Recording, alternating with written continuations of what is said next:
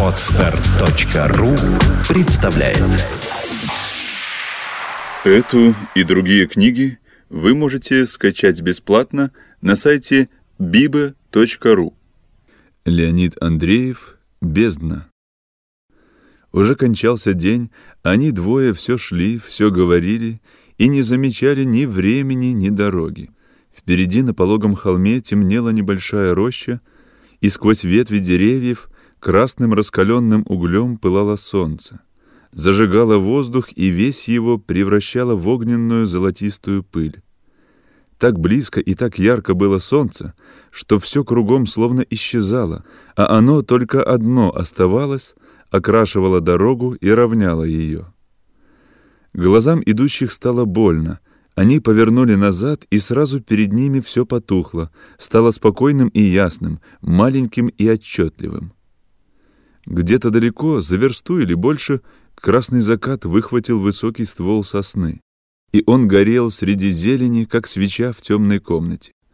Багровым налетом покрылась впереди дорога, на которой теперь каждый камень отбрасывал длинную черную тень, да золотисто-красным ореолом светились волоса девушки, пронизанные солнечными лучами. Один тонкий вьющийся волос отделился от других и вился и колебался в воздухе, как золотая паутинка. И то, что впереди стало темно, не прервало и не изменило их разговора. Такой же ясный, задушевный и тихий, он лился спокойным потоком и был все об одном — о силе, красоте и бессмертии любви. Оба они были очень молоды. Девушке было всего 17 лет, Немовецкому на 4 года больше. И оба они были в ученической форме. Она в скромном коричневом платье гимназистки, он в красивой форме студента-технолога. И как и речь, все у них было молодое, красивое и чистое. Стройные, гибкие фигуры, словно пронизанные воздухом и родные ему. Легкая упругая поступь и свежие голоса, даже в простых словах звучавшие задумчивой нежностью, так, как звенит ручей в тихую весеннюю ночь, когда не весь еще снег сошел с темных полей. Они шли, сворачивали там, где сворачивала незнакомая дорога, и две длинные, постепенно утончающиеся тени, смешные от маленьких головок, то раздельно двигались впереди, то сбоку сливались в одну узкую и длинную, как тень тополя, полосу. Но они не видели теней и говорили. И говоря, он не сводил глаз с ее красивого лица, на котором розовый закат точно оставил часть своих нежных красок, а она смотрела вниз на тропинку, отталкивала зонтиком маленькие камешки и следила, как из-под темного платья равномерно выдвигался то один, то другой острый кончик маленькой ботинки. Дорогу пересекла канава с пыльными обвалившимися от ходьбы краями, и они на миг остановились. Зиночка подняла голову, обвела вокруг затуманенным взглядом и спросила, «Вы знаете, где мы? Я здесь ни разу не была». Он внимательно оглядел местность. «Да, знаю. Там за этим бугром город. Давайте руку, я вам помогу». Он протянул руку. Нерабочую руку, тонкую и белую, как у женщины. Зиночке было весело. Ей хотелось перепрыгнуть канаву самой, побежать, крикнуть «Догоняйте!», но она сдержалась. Слегка, с важной благодарностью наклонила голову и немного боязливо протянула руку, сохранившую еще нежную припухлость детской руки. А ему хотелось до боли сжать эту трепетную ручку, но он также сдержался, с полупоклоном почтительно принял ее и скромно отвернулся, когда у всходившей девушки слегка приоткрылась нога. И снова они шли и говорили, но головы их были полны ощущением на минуту сблизившихся рук. Она еще чувствовала сухой жар его ладоней и крепких пальцев. Ей было приятно и немного совестно, а он ощущал покорную мягкость ее крохотной ручки и видел черный силуэт ноги и маленькую туфлю, наивно и нежно обнимавшую ее. И было что-то острое, беспокойное в этом немеркнущем представлении узкой полоски белых юбок и стройной ноги, и несознаваемым усилием воли он потушил его — И тогда ему стало весело. И сердцу его было так широко и свободно в груди, что захотелось петь, тянуться руками к небу и крикнуть «Бегите, я буду вас догонять!» Эту древнюю формулу первобытной любви среди лесов и гремящих водопадов. И от всех этих желаний к горлу подступали слезы. Длинные смешные тени исчезали, и дорожная пыль стала серой и холодной. Но они не заметили этого и говорили.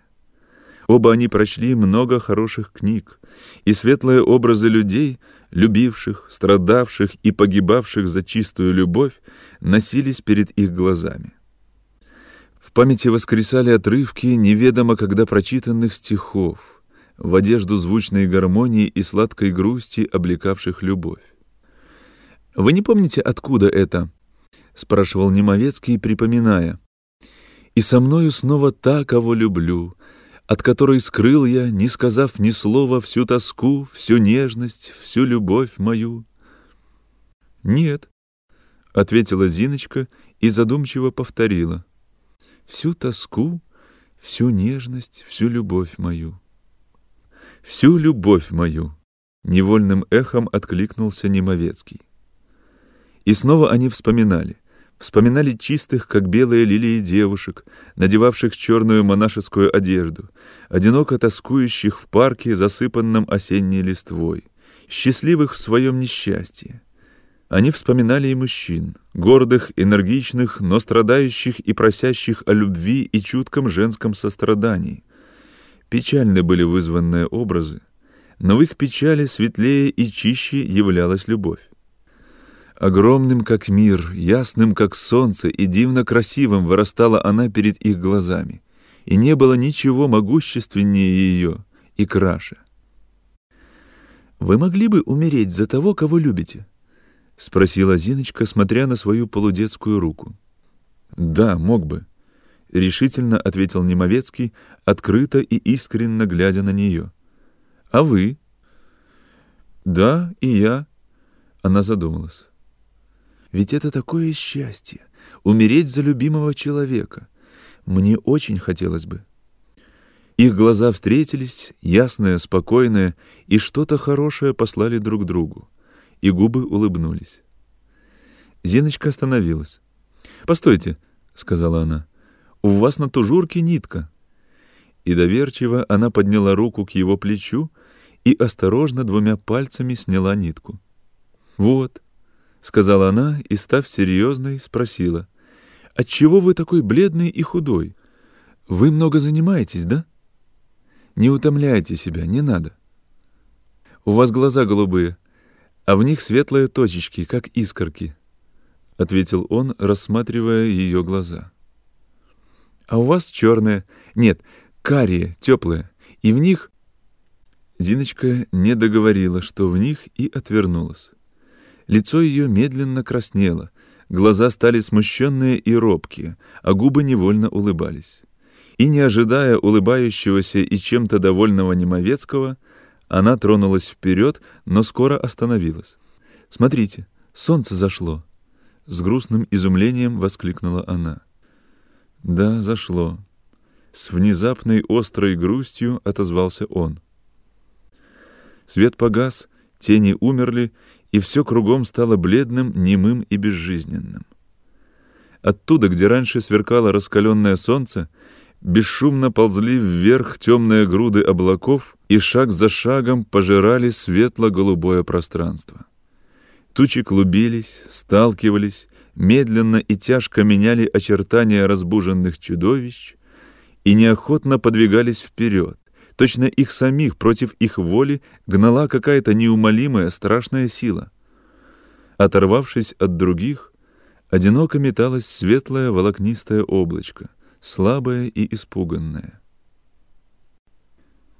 Щеки Зиночки побледнели, губы стали красными, почти кровавыми — Зрачок неприметно расширился, затемнив глаза, и она тихо прошептала. «Мне страшно. Тут так тихо. Мы заблудились?» Немовецкий сдвинул густые брови и пытливо оглядел местность. Без солнца, под свежим дыханием близкой ночи, она казалась неприветливой и холодной. Во все стороны раскидывалось серое поле с низенькой, словно притоптанной травой, глинистыми оврагами, буграми и ямами. Ям было много, глубоких, отвесных и маленьких, поросших ползучей травой. В них уже бесшумно залегала на ночь молчаливая тьма.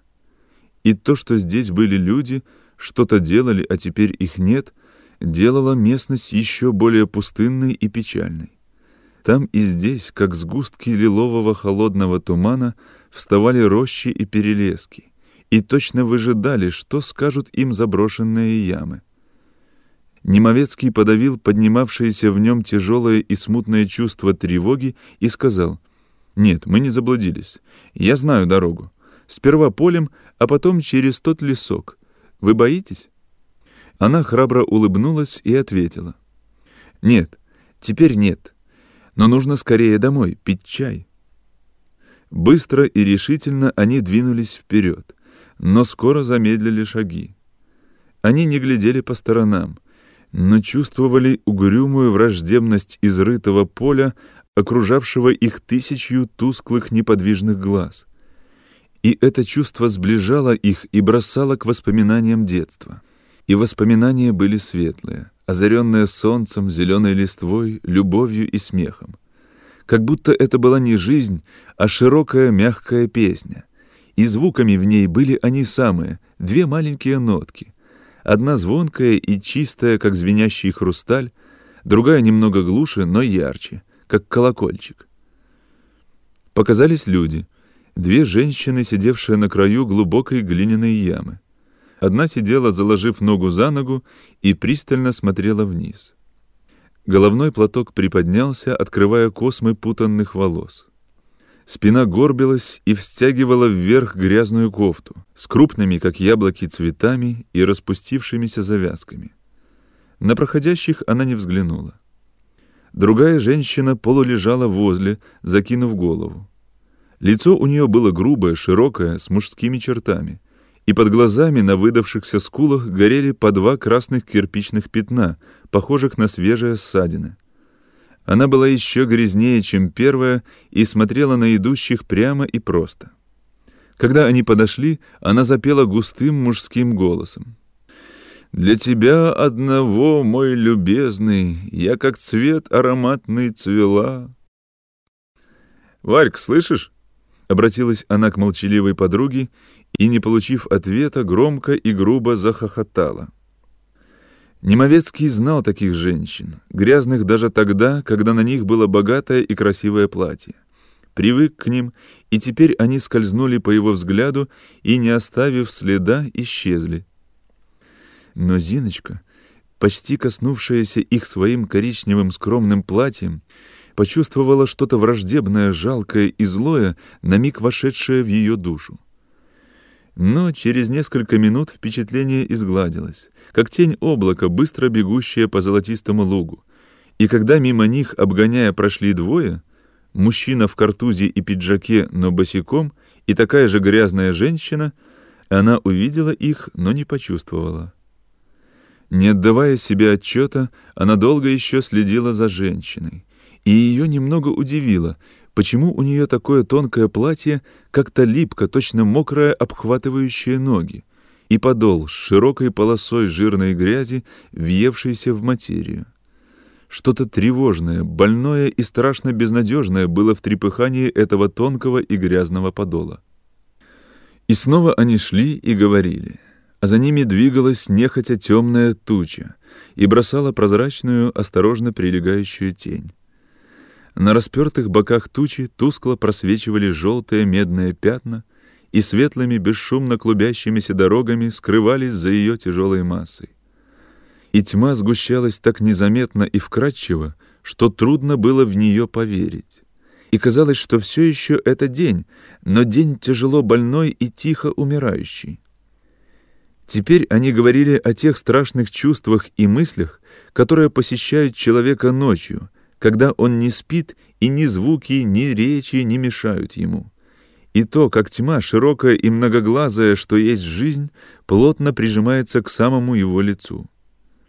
Вы представляете себе бесконечность? спросила Зиночка, прикладывая к колбу пухлую ручку и крепко зажмуривая глаза. Нет. Бесконечность? Нет, ответил Немовецкий, также закрывая глаза. А я иногда вижу ее. Первый раз я увидела, когда была еще маленькая. Это как будто телеги. Стоит одна телега, другая, третья, и так далеко, без конца, все телеги, телеги. Страшно. Она вздрогнула. «Но почему телеги?» — улыбнулся Немовецкий, хотя ему было неприятно. «Не знаю. Телеги. Одна, другая, без конца». Тьма вкрадчиво густела, и туча уже прошла над их головами, и спереди точно заглядывала в их побледневшие опущенные лица. И все чаще вырастали темные фигуры оборванных грязных женщин словно их выбрасывали на поверхность глубокие, неизвестно зачем выкопанные ямы, и тревожно трепыхались их мокрые подолы. То в одиночку, то по две, по три появлялись они, и голоса их звучали громко и странно одиноко в замершем воздухе. «Кто эти женщины? Откуда их столько?» — спрашивала Зиночка боязливо и тихо. Немовецкий знал, кто эти женщины, и ему было страшно, что они попали в такую дурную и опасную местность. Но спокойно ответил. «Не знаю. Так, не нужно о них говорить. Вот сейчас пройдем этот лесок, а там будет застава и город. Жаль, что мы так поздно вышли». Ей стало смешно, что он говорит поздно, когда они вышли в четыре часа. И она взглянула на него и улыбнулась. Но брови его не расходились, и она предложила, успокаивая и утешая. «Пойдемте скорее, мне хочется чаю, да и лес уже близко». «Пойдемте». Когда они вошли в лес, и деревья молчаливо сошлись вершинами над их головами, стало очень темно, но уютно и спокойно. «Давайте руку», — предложил Немовецкий. Она нерешительно подала руку, и легкое прикосновение точно разогнало тьму. Руки их были неподвижны и не прижимались. И Зиночка даже немного отодвигалась от спутника, но все их сознание сосредоточилось на ощущении этого маленького местечка в теле, где соприкасались руки. И опять хотелось говорить о красоте и таинственной силе любви, но говорить так, чтобы не нарушать молчание, говорить не словами, а взглядами. И они думали, что нужно взглянуть, и хотели, но не решались. «А вот опять люди», — весело сказала Зиночка. На поляне, где было светлее, сидели около опорожненной бутылки три человека и молча выжидательно смотрели на подходящих. Один, бритый как актер, засмеялся и свистнул так, как будто это значило «Ого!». Сердце у Немовецкого упало и замерло в страшной тревоге — но будто подталкиваемый сзади, он шел прямо на сидящих, около которых проходила тропинка. Те ждали, и три пары глаз темнели неподвижно и страшно.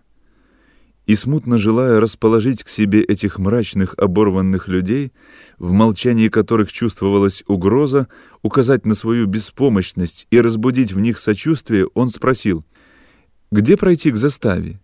Здесь?» Но они не ответили. Бритый свистнул что-то неопределенное и насмешливое, а другие двое молчали и смотрели с тяжелой зловещей пристальностью. Они были пьяны, злы, и им хотелось любви и разрушения.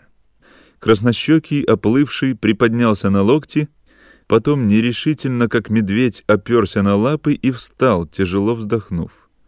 Товарищи мельком взглянули на него и опять с той же пристальностью уставились на Зиночку.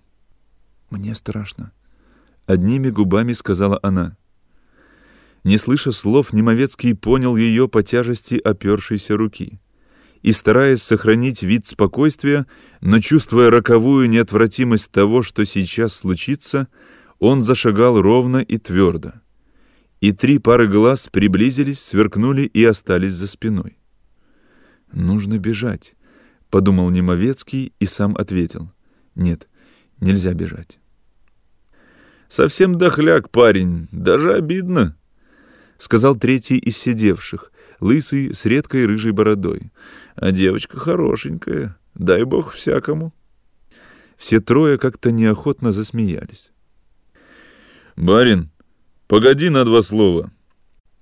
Густо басом сказал Высокий и поглядел на товарищей. Те приподнялись. Немовецкий шел, не оглядываясь. «Нужно погодить, когда просят», — сказал Рыжий. «А то ведь и по шее можно». «Тебе говорят», — гаркнул Высокий и в два прыжка нагнал идущих. Массивная рука опустилась на плечо Немовецкого и покачнула его. И, обернувшись, он возле самого лица встретил круглые, выпуклые и страшные глаза. Они были так близко, точно он смотрел на них сквозь увеличительное стекло. И ясно различал красные жилки на белке и желтоватый гной на ресницах. И, выпустив немую руку Зиночки, он полез в карман и забормотал. «Денег? Нате денег, я с удовольствием».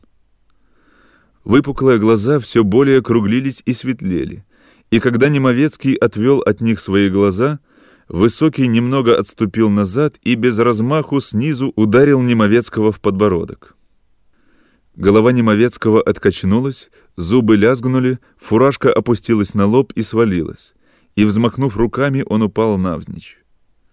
Молча, без крика, повернулась Зиночка и бросилась бежать, сразу приняв всю быстроту, на которую была способна. Бритый крикнул долго и странно. а И с криком погнался за ней. Немовецкий, шатаясь, вскочил, но не успел еще выпрямиться, как снова был сбит с ног ударом в затылок. Тех было двое, а он один, слабый и не привыкший к борьбе. Но он долго боролся, царапался ногтями, как дерущаяся женщина, всхлипывал от бессознательного отчаяния и кусался. Когда он совсем ослабел, его подняли и понесли. Он упирался, но в голове шумело. Он переставал понимать, что с ним делается, и бессильно обвисал в несущих руках. Последнее, что он увидел, это кусок рыжей бороды, почти попадавший ему в рот — а за ней темноту леса и светлую кофточку бегущей девушки. Она бежала молча и быстро, так как бегала на днях, когда играли в горелки, а за ней, мелкими шажками настигая, несся бритый. А потом Немовецкий ощутил вокруг себя пустоту. С замиранием сердца понесся куда-то вниз, гохнул всем телом, ударившись о землю, и потерял сознание. Высокий и рыжий, бросившие Немовецкого в ров, постояли немного, прислушиваясь к тому, что происходило на дне рва. Но лица их и глаза были обращены в сторону, где осталась Зиночка. Оттуда послышался высокий, придушенный женский крик и тотчас замер. И высокий сердито воскликнул. «Мерзавец!» И прямиком, ломая сучья, как медведь, побежал. «И я! И я!» Тоненьким голоском кричал рыжий, пускаясь за ним вслед. Он был слабосилен и запыхался. В борьбе ему ушибли коленку, и ему было обидно, что мысль о девушке пришла ему первому, а достанется она ему последнему. Он приостановился, потер рукой коленку, высморкался, приставив палец к носу, и снова побежал, жалобно крича. «И я! И я!» Темная туча уже расползлась по всему небу, и наступила темная тихая ночь. В темноте скоро исчезла коротенькая фигура рыжего, но долго еще слышался неровный топот его ног, шорох раздвигаемых деревьев и дребезжащий жалобный крик. «И я, братцы, и я!» В рот Немовецкому набралась земля и скрипела на зубах. И первое, самое сильное, что он почувствовал, придя в сознание — был густой и спокойный запах земли. Голова была тупая, словно налитая тусклым свинцом, так что трудно было ворочить. Все тело ныло и сильно болело плечо. Но ничего не было ни переломано, ни разбито. Немовецкий сел и долго смотрел вверх, ничего не думая и не вспоминая. Прямо над ним свешивался куст с черными широкими листьями, и сквозь них проглядывало очистившееся небо. Туча прошла, не бросив ни одной капли дождя и сделав воздух сухим и легким. И высоко на середину неба поднялся разрезанный месяц с прозрачным тающим краем. Он доживал последние ночи, и светил холодно, печально и одиноко. Небольшие клочки облаков быстро пронеслись в вышине, где продолжал, очевидно, дуть сильный ветер, но не закрывали месяца, а осторожно обходили его. В одиночестве месяца, в осторожности высоких светлых облаков, в дуновении неощутимого внизу ветра чувствовалась таинственная глубина парящей над землей ночи. Немовецкий вспомнил все, что произошло, и не поверил. Все случившееся было страшно и не похоже на правду, которая не может быть такой ужасной. И сам он, сидящий среди ночи и смотрящий откуда-то снизу на перевернутый месяц и бегущие облака, был так же странен и не похож на настоящего. И он подумал, что это обыкновенный страшный сон, очень страшный и дурной. И эти женщины, которых они так много встречали, были также сном. «Не может быть», — сказал он утвердительно и слабо качнул тяжелой головой. «Не может быть». Он протянул руку и стал искать фуражку, чтобы идти, но фуражки не было. И то, что ее не было, сразу сделало все ясным. И он понял, что происшедшее не сон, а ужасная правда. В следующую минуту, замирая от ужаса, он уже карабкался вверх, обрывался вместе с осыпавшейся землей и снова карабкался и хватался за гибкие ветви куста. Вылезши, он побежал прямо, не рассуждая и не выбирая направления, и долго бежал и кружился между деревьями. Так же внезапно, не рассуждая, он побежал в другую сторону. И опять ветви царапали его лицо, и опять все стало похоже на сон. И Немовецкому казалось, что когда-то с ним уже было нечто подобное — Тьма, невидимые ветви, царапающие лицо, и он бежит, закрыв глаза, и думает, что все это сон. Немовецкий остановился, потом сел в неудобной и непривычной позе человека, сидящего прямо на земле без возвышения. И опять он подумал о фуражке и сказал, «Это я. Нужно убить себя. Нужно убить себя, если даже это сон». Он вскочил и снова побежал — но опомнился и пошел медленно, смутно рисуя себе то место, где на них напали. В лесу было совсем темно, но иногда прорывался бледный месячный луч и обманывал, освещая белые стволы, и лес казался полным неподвижных и почему-то молчащих людей. И это уже было когда-то, и это походило на сон. «Зинаида Николаевна!»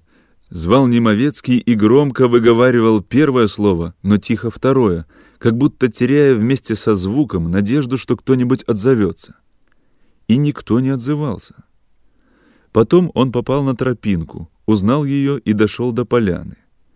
И тут опять и уже совсем он понял, что все это правда, и в ужасе заметался, крича «Зинаида Николаевна, это я! Я!» Никто не откликался и, повернувшись лицом туда, где должен был находиться город, Немовецкий раздельно выкрикнул «Помогите!» И снова заметался, что-то шепча, обшаривая кусты, когда перед самыми его ногами всплыло белое мутное пятно, похожее на застывшее пятно слабого света. Это лежала Зиночка. «Господи, что же это?» С сухими глазами, но голосом рыдающего человека сказал Немовецкий и, став на колени, прикоснулся к лежащей. Рука его попала на обнаженное тело, гладкое, упругое, холодное, но не мертвое. И с содроганием Немовецкий отдернул ее. «Милая моя, голубочка моя, это я!» — шептал он, ища в темноте ее лицо. И снова, в другом направлении он протянул руку и опять наткнулся на голое тело. И так, куда он не протягивал ее, он всюду встречал это голое женское тело, гладкое, упругое, как будто теплевшее под прикасающейся рукой. Иногда он отдергивал руку быстро, но иногда задерживал. И как сам он, без фуражки, оборванный, казался себе ненастоящим, так и с этим обнаженным телом он не мог связать представление о Зиночке. И то, что произошло здесь, что делали люди с этим безгласным женским телом, представилось ему во всей омерзительной ясности. и какой-то странной говорливой силой отозвалось во всех его членах. Потянувшись так, что хрустнули суставы, он тупо уставился на белое пятно и нахмурил брови, как думающий человек. Ужас перед случившимся застывал в нем, свертывался в комок и лежал в душе, как что-то постороннее и бессильное. «Господи, что же это?» — повторил он, но звук был неправдивый, как будто нарочно. Он нащупал сердце. Оно билось слабо, но ровно, и когда он нагнулся к самому лицу, он ощутил слабое дыхание, словно Зиночка не была в глубоком обмороке, а просто спала, и он тихо позвал ее. «Зиночка, это я!» И тут же почувствовал, что будет почему-то хорошо, если она еще долго не проснется. Затаив дыхание и быстро оглянувшись кругом, он осторожно погладил ее по щеке и поцеловал сперва в закрытые глаза, потом в губы, мягко раздавшиеся под крепким поцелуем. Его испугало, что она может проснуться, и он откачнулся и замер. Но тело было немо и неподвижно, и в его беспомощности и доступности было что-то жалкое и раздражающее, неотразимо влекущее к себе. С глубокой нежностью и воровской пугливой осторожностью Немовецкий старался набросать на нее обрывки ее платья. И двойное ощущение материи и голого тела было остро, как нож, и непостижимо, как безумие. Он был защитником и тем, кто нападает, и он искал помощи у окружающего леса и тьмы, но лес и тьма не давали ее. Здесь было пиршество зверей и внезапно отброшенный по ту сторону человеческой, понятной и простой жизни, он обонял жгучее сладострастие, разлитое в воздухе, и расширял ноздри. «Это я, я!» — бессмысленно повторял он, не понимая окружающего, и весь полный воспоминанием о том, как он увидел когда-то белую полоску юбки, черный силуэт ноги и нежно обнимавшую ее туфлю. И, прислушиваясь к дыханию Зиночки, не сводя глаз с того места, где было ее лицо, он подвинул руку. Прислушался и подвинул еще. «Что же это?» Громко и отчаянно вскрикнул он и вскочил, ужасаясь самого себя. На одну секунду в его глазах блеснуло лицо Зиночки и исчезло. Он старался понять, что это тело — Зиночка, с которой он шел сегодня и которая говорила о бесконечности, и не мог. Он старался почувствовать ужас происшедшего, но ужас был слишком велик, если думать, что все это правда, и не появлялся. «Зинаида Николаевна!» — крикнул он, умоляя. «Зачем же это, Зинаида Николаевна?» Но безгласным оставалось измученное тело, и с бессвязными речами Немовецкий опустился на колени. Он умолял, грозил, говорил, что убьет себя, и тормошил лежащую, прижимая ее к себе и почти впиваясь ногтями. Потеплевшее тело мягко поддавалось его усилиям, послушно следуя за его движениями. И все это было так страшно, непонятно и дико, что Немовецкий снова вскочил и отрывисто крикнул. «Помогите!» И звук был лживый, как будто нарочно. И снова он набросился на несопротивлявшееся тело, целуя, плача, чувствуя перед собой какую-то бездну, темную, страшную, притягивающую. Немовецкого не было. Немовецкий остался где-то позади, а тот, что был теперь, страстной жестокостью мял горячее податливое тело и говорил, улыбаясь хитрой усмешкой безумного. «Отзовись! Или ты не хочешь? Я люблю тебя, люблю тебя!» С той же хитрой усмешкой он приблизил расширившиеся глаза к самому лицу Зиночки и шептал. «Я люблю тебя. Ты не хочешь говорить, но ты улыбаешься, я это вижу. Я люблю тебя, люблю, люблю». Он крепче прижал к себе мягкое безвольное тело, своей безжизненной податливостью будившая дикую страсть, ломал руки и беззвучно шептал, сохранив от человека одну способность лгать. «Я люблю тебя. Мы никому не скажем, и никто не узнает. И я женюсь на тебе завтра, когда хочешь. Я люблю тебя. Я поцелую тебя, и ты мне ответишь. Хорошо, Зиночка?» И силой он прижался к ее губам, чувствуя, как зубы вдавливаются в тело, и в боли и крепости поцелуя, теряя последние проблески мысли. Ему показалось, что губы девушки дрогнули. На один миг сверкающий огненный ужас озарил его мысли, открыв перед ним черную бездну. И черная бездна поглотила его. Скачать другие выпуски подкаста вы можете на podster.ru